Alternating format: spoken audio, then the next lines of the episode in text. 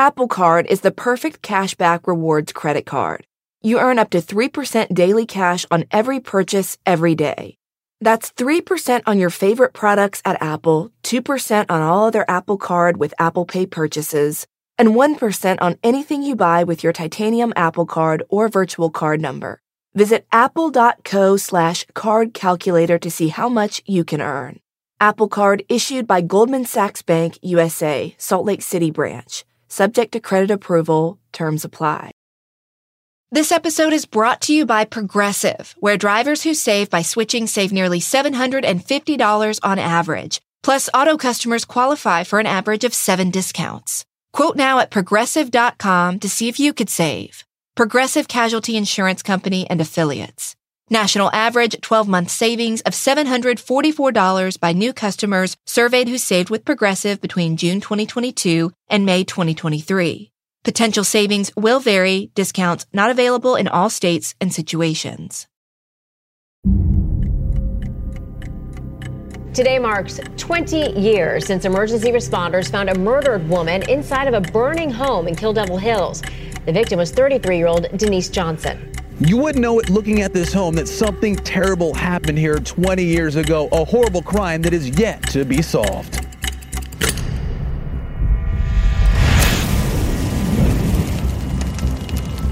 I remember seeing heavy black smoke up in the air. I just remember a pool of blood and her laying in it. We knew obviously something was way wrong. This wasn't just a routine call. On July 13, 1997, someone brutally murdered 33 year old Denise Johnson inside her childhood home in North Carolina, then set it on fire. For 22 years, Johnson's killer has eluded police, living among us undetected. This is Counterclock, the investigation into the unsolved murder of Denise Johnson. I'm your host, Delia D'Ambra.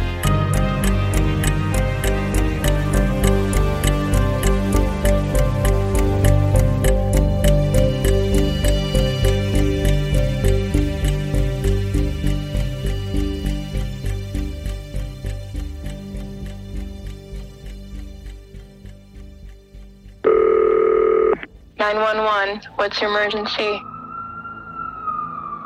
According to Kill Devil Hills police, in the first few minutes between Denise's murder and first responders coming to her address, there was a visitor, the first eyewitness.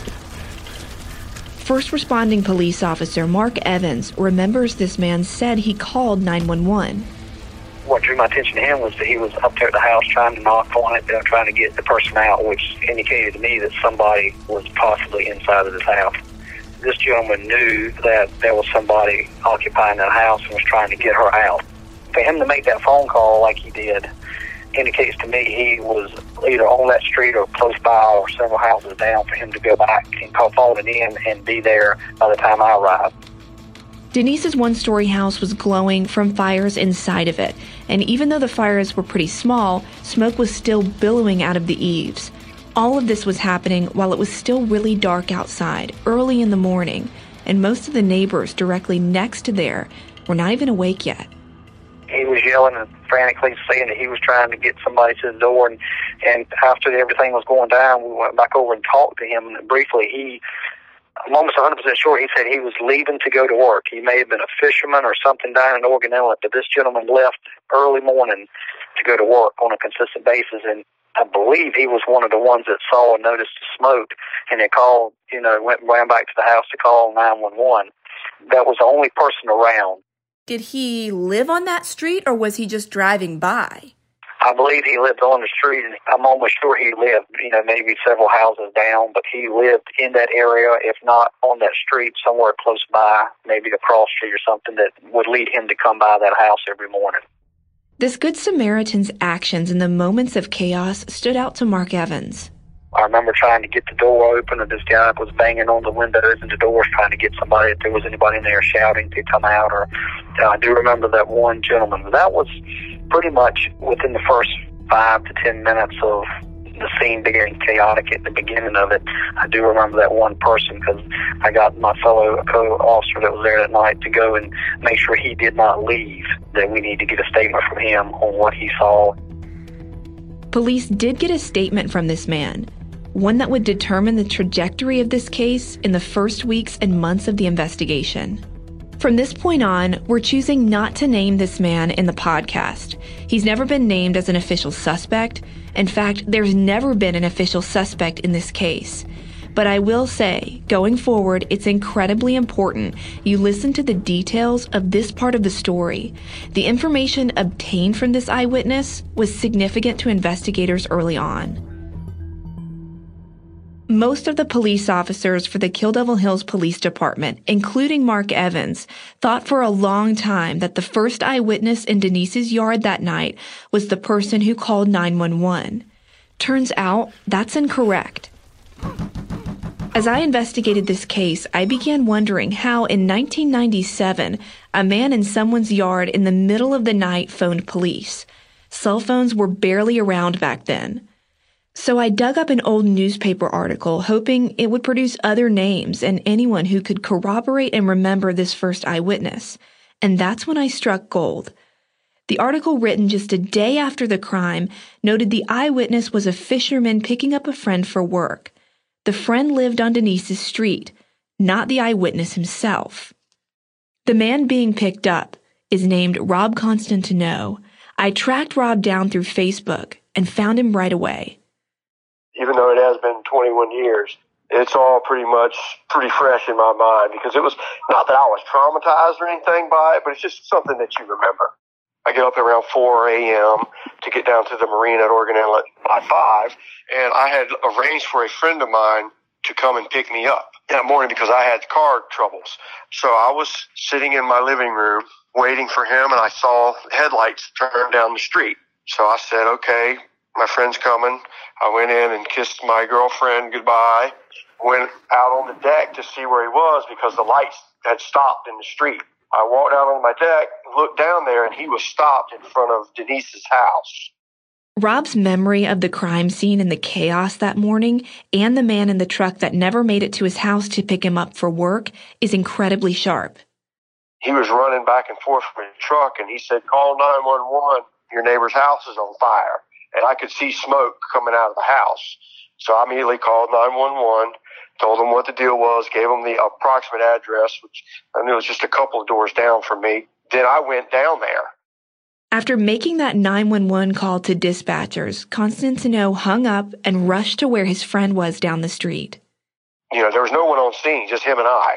I walked down there and he was up banging on the front door. And I was like, dude, you know, I could see that there was fire in the house, but it wasn't like fully engulfed, you know. And I was concerned for his safety, like if he were to break a window or something and give air to the fire, maybe it could get bigger or something. Sure, so I was yeah. like, dude, be, you know, be careful, you know, be careful, get away from there. And within, I'd say within five minutes, you know, it might have been three minutes, but within five minutes, the first fire truck arrived on scene and then police. We were standing there. Like I said, his truck was parked in the road. They asked me to move it so I hopped in it and I moved his truck, went and parked it into my driveway. I was there. At the fire, you know, they went in the house. I saw them drag her, her body out of the house. Answered a few questions. I was there for probably 45 minutes or an hour and they let me go and I went on to work. And I believe my friend that was picking me up, I believe he stayed there after, you know, quite a bit longer. Because Rob was now another person at Denise's crime scene before police or any other first responders, I wanted to know as much as possible about what he observed. Was there any other people out there that time of morning?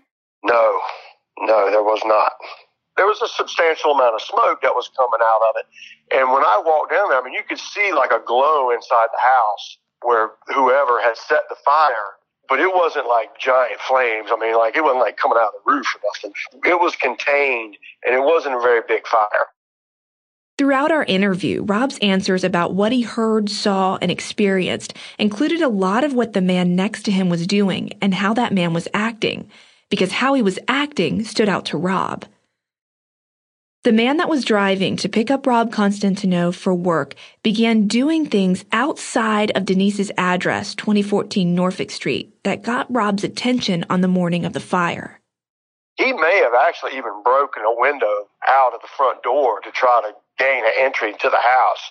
And it was about that time, you know, when, when firefighters showed up on scene. But I was just, it was just kind of surreal, you know, like, wow, you know, it's a full house fire. Of course, we didn't know that anybody was inside, especially that somebody had, you know, had been killed, you know. It really was just kind of like, hey, man, you know, don't get too close, dude. You never know what could happen if you go busting a window out. Did he say that he knew this young woman? Or that there was uh, some sort of sense of. He didn't say that at the time, but it came out later that, yes, he did know her. Now, apparently, they had had a relationship in the past. I don't know how close they were or whatever, but uh, yeah, apparently it came out. Yeah, I found out later. I don't know whether it was through him or from the police interviewed me the day or two later that he did in fact have a relationship with her. As it turns out, the stranger trying to rescue Denise from her house fire wasn't a total stranger after all. Police investigators questioned the man significantly in the months after the murder and on the day of the crime, he wasn't allowed to leave the scene at all. Here's first responding Kill Devil Hills police officer Mark Evans.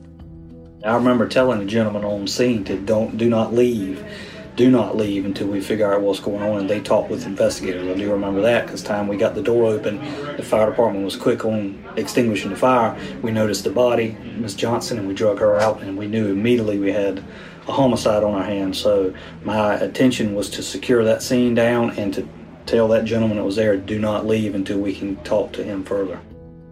Something that seemed very interesting to me was that after only about an hour or so of gathering his statement, police allowed Rob Constantino to leave. Rob says questions the police asked him were mostly about his friend. I had called him the night before to arrange his ride, and I was the one that got in his truck and drove it out of the scene, you know, to make way for the firefighters and everything. So they were asking me a lot of questions about, you know, what I saw in his truck and it smelled like smoke in there and this, that, and the other. And so I was a pretty staunch alibi for the guy, and I and I really didn't think anything of it. I just thought it was a coincidence, you know, that he happened to to know the girl. I mean, I didn't really put a lot of stock in him, you know, being a viable suspect. What do you know that you saw and when you moved it and what you felt like in that moment? I didn't, I mean, like I said, I didn't see anything in the vehicle and I certainly didn't smell, it didn't smell like smoke or anything. As far as what I saw in his vehicle and, and everything and the way he was acting, I didn't read a lot into it, to be honest with you. Right. I mean, he was pretty, I could tell he was shaken up a little bit, about, especially when they pulled her out of the house. Because if I remember correctly, I don't think she had any, I don't think she was clothed. I think she was nude. Yeah. You know, we were standing right there on the, in her front yard, basically right on the edge of the street. So we could see pretty well. It was a pretty intense moment, you know, especially for him because he, apparently he had known her a lot better than I did.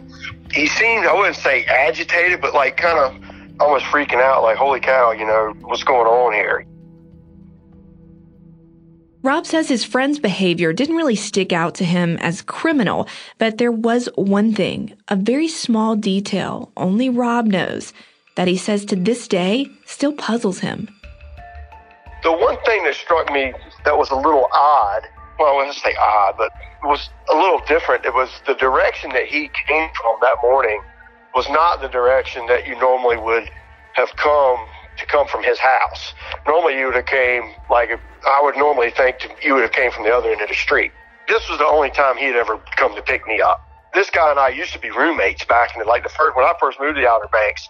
I was roommates with this guy, him and another guy. But where he lived was north and west of where I live. And so I would have thought that his normal route to come to my house he would have come turned onto Norfolk on the north end of Norfolk and came south to get to my house instead of going, you know, on the back streets instead of coming up Durham. Rob lived three homes north of Denise on the same side of the street. That's why he would have seen Denise's home before yours coming from the south because you would have hit 2014 Norfolk Street visually before you got to your address. Correct. So that's Correct. why he, he, drove, he drove, drove right by it. Gotcha. Yeah. So had he been coming a, a, normal route, as we say, from the north, he would have hit your home, and you both would have witnessed the fire together. Correct. He definitely did not go by my house first. I mean, he definitely came. I mean, he was facing north. You know, he was coming up the street from the south. It seemed that Rob's friend went out of his way to end up in front of Denise's house. The best way to really understand what Rob was describing was to drive the routes for myself. We also have a map on our website, counterclockpodcast.com, if you'd like to follow along. My husband helped me research and navigate. Norfolk Street isn't far from my parents' house, maybe about 20 minutes. Norfolk, which we're turning on, is right here. I first stopped at Denise's house. And Denise's house is right here with the sun on it. Okay. And there's people that live there now. A family friend of the Johnsons bought it from them after the murder, and now it's like somebody else that's living there. I got out and stood in the driveway. More than two decades ago, where I was standing was covered in police tape and detectives.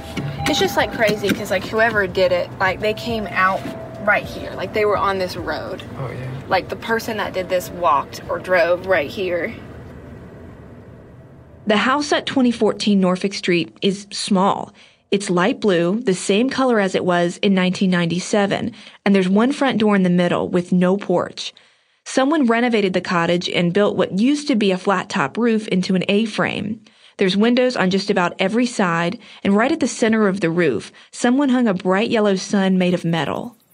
Her family always said the sun they like kept up there because that's like was Denise's thing was like the sun and sunshine. Looking at it, the house wasn't super kept up. There was a broken basketball hoop in the driveway, an SUV that didn't look like it worked or had run in years. There was also some trash and bottles littered around the front. It could use a fresh coat of paint and a power wash.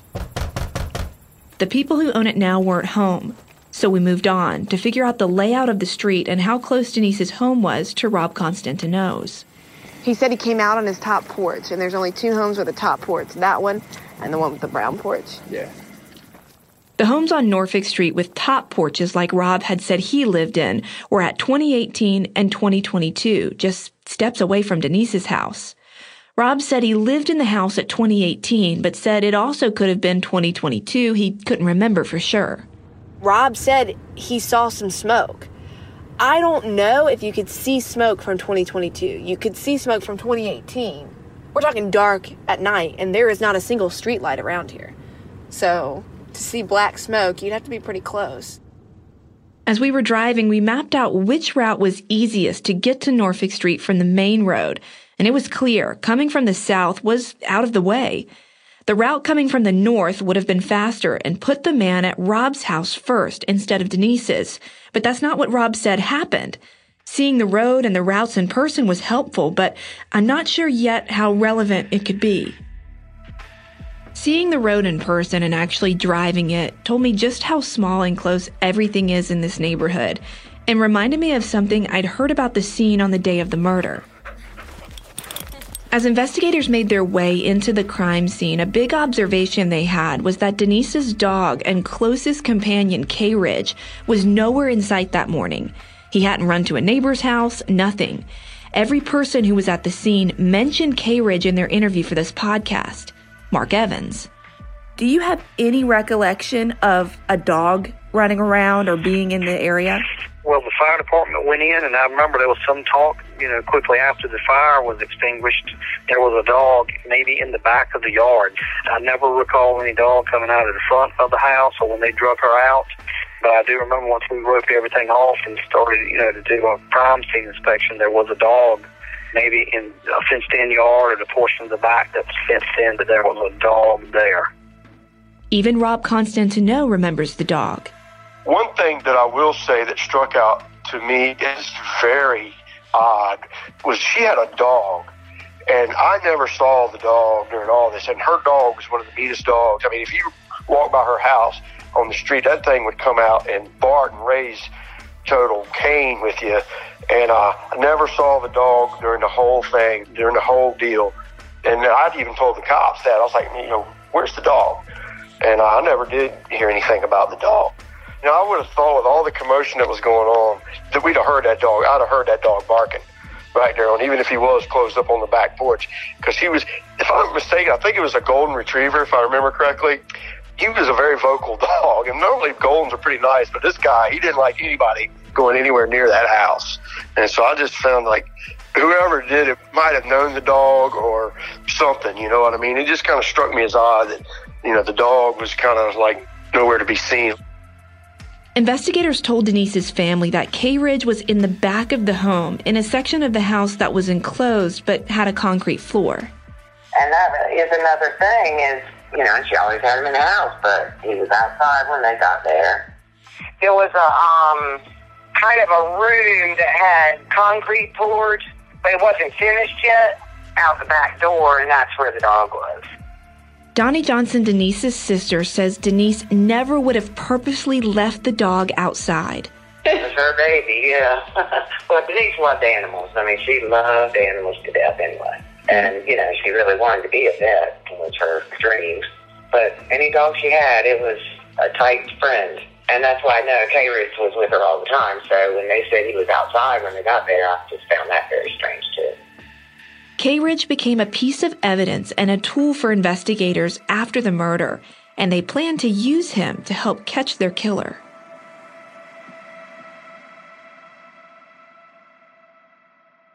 Want the same expert advice you get from the pros in the store while shopping online at discounttire.com? Meet Treadwell, your personal online tire guide that matches you with the perfect tire for your vehicle. Get your best match in one minute or less with Treadwell by Discount Tire. Operating with high hopes, Kill Devil Hills police detectives used Denise's golden retriever K Ridge as a tool to help identify her killer. Yeah, they had him at the funeral, you know, hoping that he would, like, flirt, but he didn't. So they were hoping that the dog would have some sort of reaction to somebody. Reaction, like maybe if the killer came to the funeral. So they had him right at the door when everybody went in. That's interesting. Whose idea was that? The police. Huh. Was he that kind of dog, though? He could have been. I mean, he was a golden retriever. He, you know, they're pretty smart dogs. But Denise spoiled him so bad that you know she didn't ever really make him do anything. More just a good companion. she spoiled him rotten. Like on the beach, he would just run all over your blanket, you know, and we'd yell at Denise, get this dog. like, oh, he's just having fun. I often remembered, you know, in the days and months after that, that, you know, in Denise's namesake is like that dog came in contact or had to know what was going on and that dog could talk. that would uh, shed some light on who committed this crime. The location where police found K Ridge and why he wasn't inside with Denise has remained as much of a mystery as the murder. It's another puzzle piece no one can seem to fit into place. Someone I hoped could help me navigate the mystery more was a man who'd asked questions from the beginning former Outer Banks Sentinel newspaper reporter Daryl Law. Daryl and I met up at a local coffee shop in Kill Devil Hills, chatted about the case for a few minutes. I showed him my folder, and then drove to Denise's house a block away. I think I got a better pen. The feeling was terrible. Everybody. It was just, you know, we couldn't believe it happened in our little town had many sleepless nights thinking about this. I have thought it through in many ways. There was some controversy around some of the articles I wrote, and uh, you know, I kind of got a little shell shocked after some of the feedback.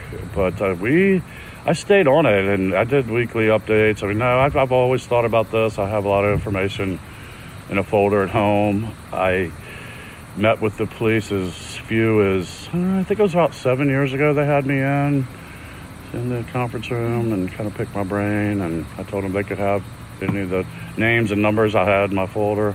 What was your sense of where they were then about the case, the investigation, and looking, re-looking at it? I mean, seven years ago was still a long time after the murder itself. I don't think they'd done or found anything. Rewinding back two decades, Daryl Law at the time was one of a handful of reporters working for the newspaper. His beat was Kill Devil Hills, and he remembers a very different town back then. I mean, this was a sleepy, sleepy town and a sleepy neighborhood back then. It was, uh, it shook the community. I mean, now that thinking back to it all, it was, uh, people were a lot tighter back then. It was a lot smaller. You know, we didn't have cell phones. Everything wasn't immediate back then. Being a small newspaper, it was pretty rare that they would get the chance to cover a serious crime like this the brutal murder of a well known social butterfly. And for Daryl Law, the case is personal. It did mean something to me. I knew her personally, we were acquaintances. When uh, I first was assigned to cover the case at the Sentinel that morning, it didn't dawn on me exactly who it was. And then they dropped the picture in my lap, and I was like, oh my gosh, you know, this is somebody here.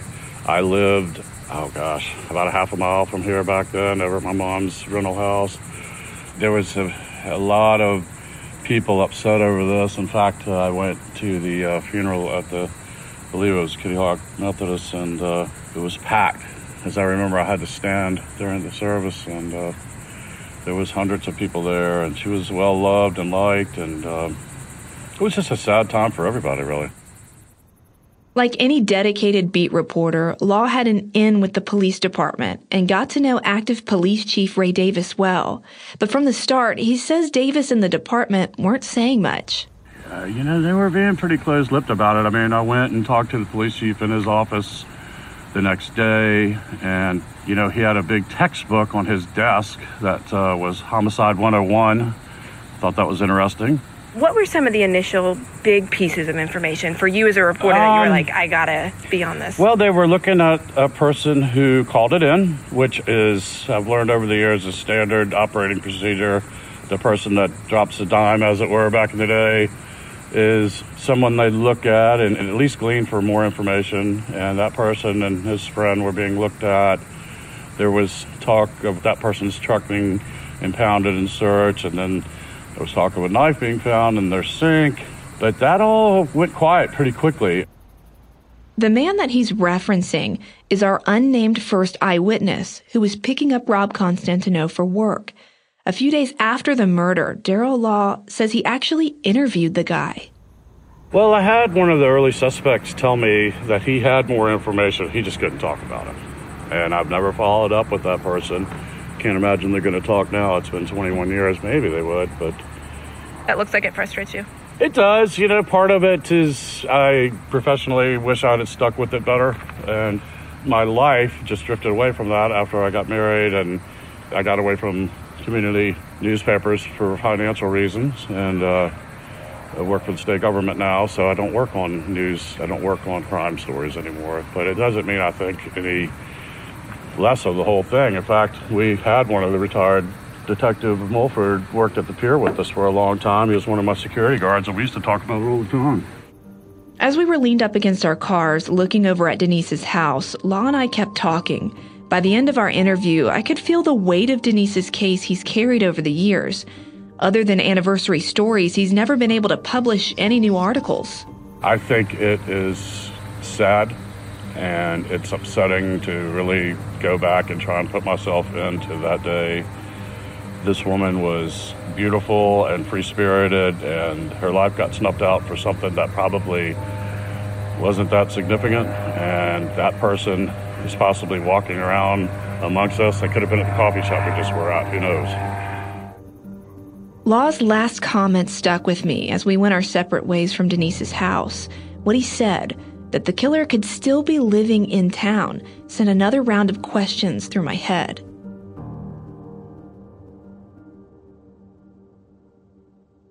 Today's episode is brought to you by Ashley Store, the store that you know for their luxury pieces at accessible prices. But did you know that they also have a new leather collection?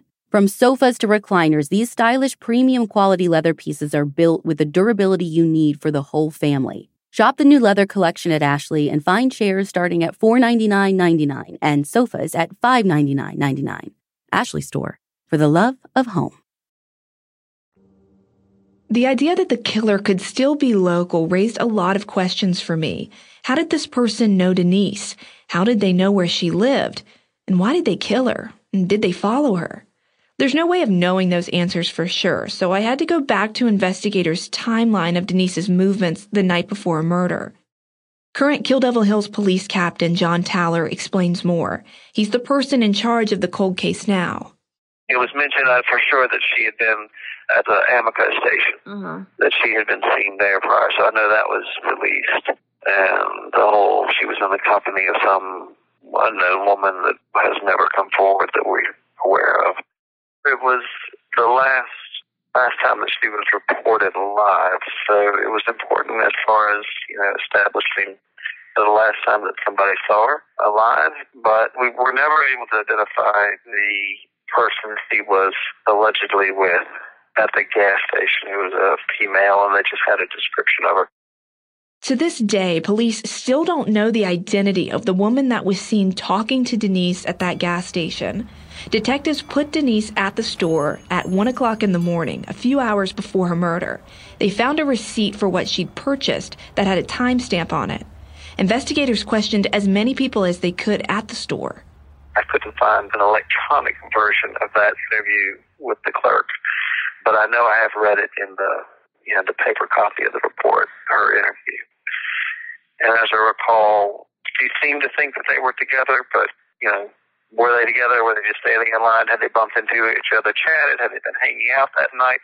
We don't know because we've never been able to figure out. That woman has never been identified and has never come forward. What happened after Denise walked out of that convenience store is anyone's guess. Her sister Donnie aches to know. I got off work late and went to the store, got some cigarettes, and came home, and whatever happened after that, I have no clue. As we were driving in Kill Devil Hills, my husband and I mapped out how far the Amoco gas station actually was to Denise's house. The mystery woman came up again in our conversations when two women are walking next to one another and one branches off, she might have told her, like, hey, I'm going to go meet up with my boyfriend, or hey, I'm going to go meet up with this person. But only the last person that was with her would have known that. So, like, speaking to that person would have been really nice, not only for police, but and for. that person, from what we know, never reported into police that no. she was with her. That's strange. Police have never identified that woman or spoken with her. And you know, that woman would have had to know what had happened to Denise. Yeah, because she would have. Either by not communicating to her from from then on out, or having heard the news within the community if she was local. Yeah. She also could have just been a total stranger that physically was walking next to her and they had no connection at all but you would still think that person would know Denise's would remember, face. Hey, I was at the same place at yeah. X time. Police referred to the gas station's location as being near Avalon Pier, which is an old fishing pier directly on the beach. The pier is on the other side of a five lane highway from Denise's neighborhood. The site of the old gas station is now a hookah and tobacco store. It looked like a converted convenience store, minus the Rastafari blankets and hookah pipes hanging in the windows. It was one road over and less than a quarter mile from Denise's front door. So eerie. As I was standing in the parking lot where Denise was last seen alive, I was starting to feel so close to some answers. There was just one more thing I needed to do track down the man who'd remained the biggest question mark so far Rob Constantino's ride the morning of the murder, the unnamed Good Samaritan at Denise's front door that morning on July 13th. The only reason I called him that morning was just because he lived nearby. And him and I were, to be honest with you, we weren't we're not really good friends. You know, when we when we lived together back in the day, we we didn't really get along all that great, and so we weren't real tight. Sure. And so I wouldn't have really had the cause to talk to him about it. But he never came to t- he never came to be like you know hey man that's crazy. Can you believe it? You know you know how people get after something tra- traumatic you know they want to talk no and that was you know that you might consider that to be a little strange that he didn't reach out to me and you know be like wow you know like you said. But no he never did. What kind of developed in your mind in the in the days and weeks after that? Because it seems like there was this sense of okay more more was coming to light than maybe you even knew the, relationship or whatever yeah exactly. Well i it's kind of hard to say. I mean it was kind of uh initially his family they hired their own detective or pi guy to kind of be on their side because I think they were looking at him pretty hard from what, because his father called me and was like, you know, we'd like for you to come in and talk to this guy that we've hired, kind of a third party person, you know, because I was a pretty staunch alibi for this guy. After that, Rob says he never heard from the man who was supposed to pick him up again, but he knows who he is and wishes that if he does know more, he'd help me and definitely help police. Especially since it hadn't been solved yeah, absolutely. It kind of makes you wonder, like, maybe he could have done it. You know, yeah, absolutely. The thoughts cross my mind. I mean, it's hard to believe because I see the guy all the time, but you know, I mean, you never know about people, but absolutely, it's definitely crossed my mind that, you know, hey, maybe he, maybe he was the guy, you know, maybe it was him, but I just find it hard to believe that he would have been able to pull it off like that, you know, so spontaneously with having me as his alibi. You know, it would have taken a lot of a lot of planning, and I would think it would have taken a lot for him to be able to get it all together and make it happen. But like I said, who knows? I made a pit stop at the local clerk of court's office in Dare County to do some digging on the man.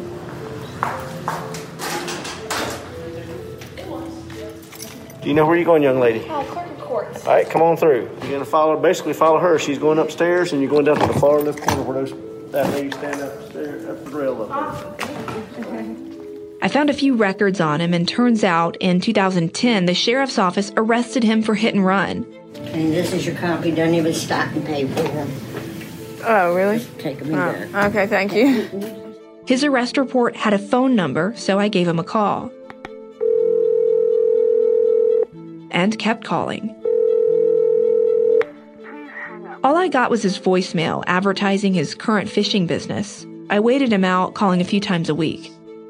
Two days before we left to go to North Carolina, the man called me back at the very moment that I was on the phone with Donnie Johnson, Denise's sister.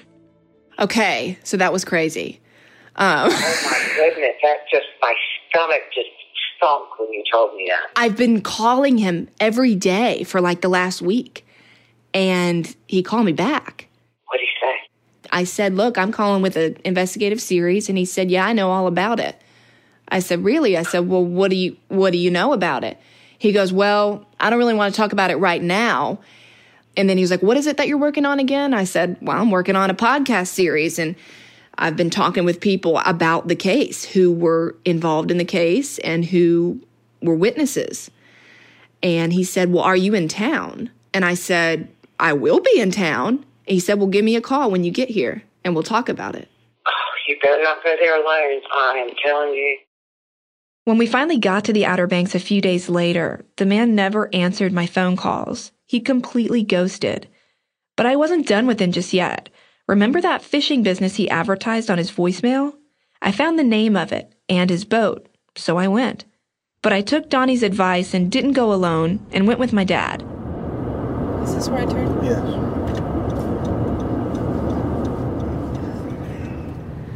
Don't know if he's still here, but I'll go ask. Oh, I don't think that's him. I know who that guy is. You guys know where the boat docks at? Does he dock here? I'm looking for the. Yeah, all the way down the end at the far end down there on the other side. Okay, what color boat is it? It's kind of like a tannish boat. Okay, cool. Thank you. Yeah, it's actually like the first one Okay. on that side. Thank you. I was told it docks at the end. Kind of a tan. There it is. We found the boat, but no one was on board. All I saw were two men and a truck next to it. Hi there, guys. Sorry, I'm looking for Mr. Okay, is he here? Huh? I called him, but I didn't get a I didn't get an answer. But The men were just sitting there, idling in a pickup truck. Neither of them was the person I was looking for, but one of them talked to me. He told me he was the first mate on the fishing boat the man captained. The mate pulled out his cell phone and called the captain. We waited a few seconds together, but the call went to voicemail. all right, well, I'll try and give him another call. Thank you. Have a good one. I left the two strangers in their truck and just walked away. Just left. That was his first mate. So we came to the dock. I just talked to his first mate, and we missed him by a couple minutes. So I'm gonna keep calling him. His mate tried to call him, he didn't answer either, so we'll see. The boat dock was a bust, but I didn't feel like it was entirely. I got the sense from the guy I talked to that the man I was looking for knew I was coming, somehow. So I left feeling I'd gone as far as I could, at least for that day. Perhaps then wasn't the time, but eventually I planned to get a hold of him and have that talk that he agreed to. I started down the road for my next lead. Denise's sister told me about in our very first conversation for the podcast. She had a roommate that lived there, but conveniently that night she wasn't there. The other woman living inside Denise's house the summer of the murder. John knows her name, John Talon.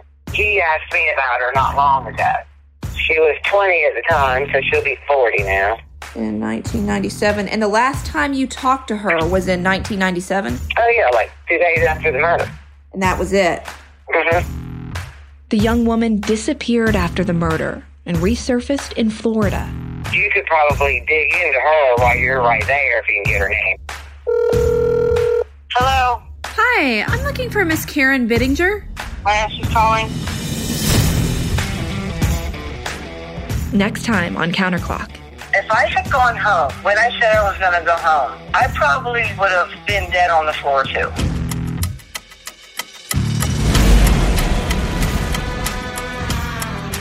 If you're enjoying this series, follow us on social media to get the behind the scenes look at the investigation. We're on Twitter at, at CounterclockPod and on Instagram, look for the handle Counterclock Podcast. Counterclock is an AudioChuck original podcast. Ashley Flowers is the executive producer, and all reporting and hosting is done by me, Delia D'Ambra.